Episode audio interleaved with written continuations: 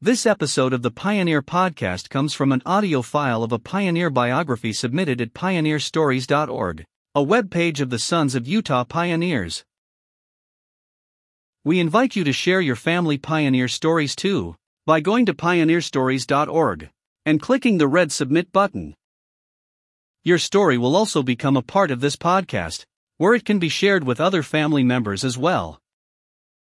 Now, here is our pioneer story. This episode is about Christopher Lister Riding, a saint in metal and faith.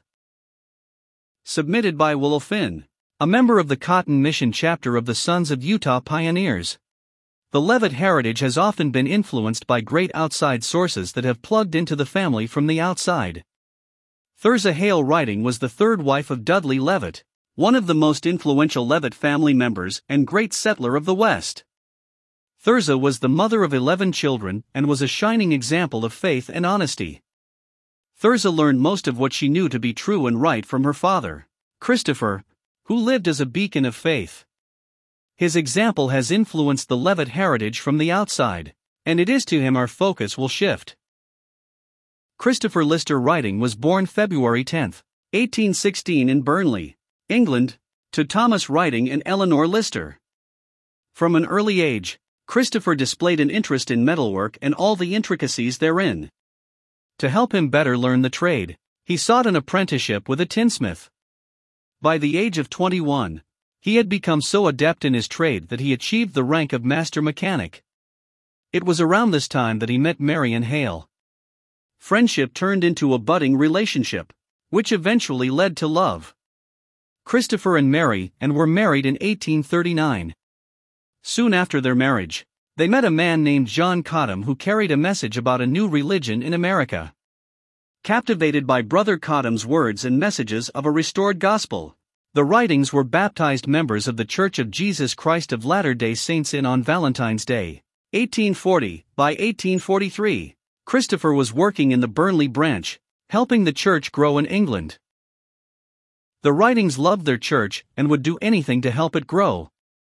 When the prophet Joseph Smith called for the saints to come to Zion, Christopher and Mary Ann quick to answer. Christopher used traded in much of his tin work as payment for passage to America. The Ridings and their two children, one child had died as an infant, safely made the voyage across the ocean, landing a few weeks after their initial departure. The family immediately traveled west and made it as far as St. Louis before the well dried up. They simply did not have the means to venture forth any further, forcing them to make St. Louis their home for the next five years. Christopher set up shop in St. Louis, taking advantage of his talents in metalwork. They welcomed another child while living in St. Louis, all while scraping and saving for their eventual journey to the Salt Lake Valley. The Ridings finally were fortunate enough to buy a wagon, a yoke of oxen, two cows, and enough supplies to last them on their trek. They arrived in Salt Lake City in 1852, blessed with another child while on the plains. The Ridings lived in a small home on what would eventually become temple grounds. Christopher found much success in the thriving community because of his experience and skill, and the family soon became very prosperous. An 1860 call to serve in the Dixie Mission moved the family from Salt Lake City to southern Utah. The call was given by Brigham Young and hand delivered by Jacob Hamblin. The Ridings would never live in Salt Lake City again, where Christopher had found so much success. But they were a faithful family and answered the call without haste. Christopher Riding settled his family in Cedar City before traveling to Santa Clara himself for work. He found some prosperity in Santa Clara, but all that was washed away in a great flood. The flood caused Christopher to call for his family and together they settled in St. George. Christopher was not met with the same opportunities in St. George that he had found in Santa Clara or Salt Lake. He built a small, modest home for his expanding family of two wives and eight children. The conditions were difficult, but the family was always close and happy. To make up for the lack of business in St. George, Christopher secured a small cart and an ox in order to make deliveries of metalware and tools he would travel to many surrounding communities, including Beaver, Parowan, and Cedar City. These trading journeys covered many miles, forcing Christopher to be away from home quite often. He would trade his wares for flour, butter, potatoes, and cheeses. He eventually exchanged his ox for a horse, making the trips a bit easier. He soon became quite well known throughout southern Utah. His success as a traveling trader allowed him to open Riding Tin Shop in St. George, which featured Christopher's expertise in tin work. He would make cups, dishes, washboards, and other household items, mostly out of used materials.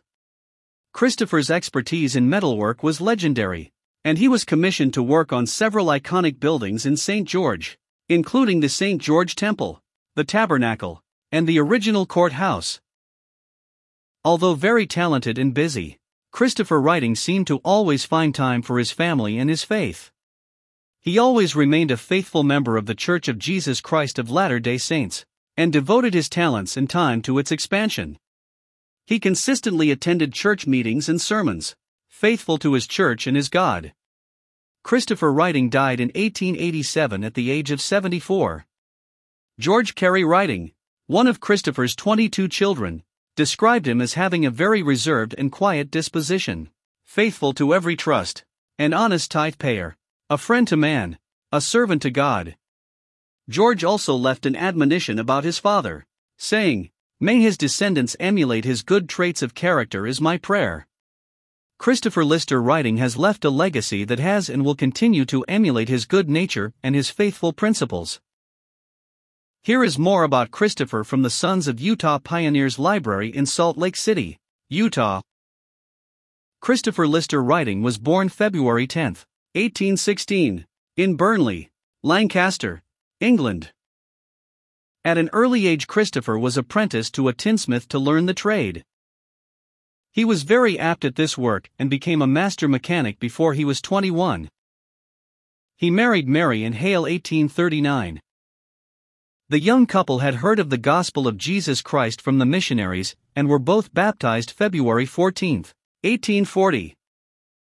Christopher had had previous training in the teachings of the Bible and was a great asset to the church.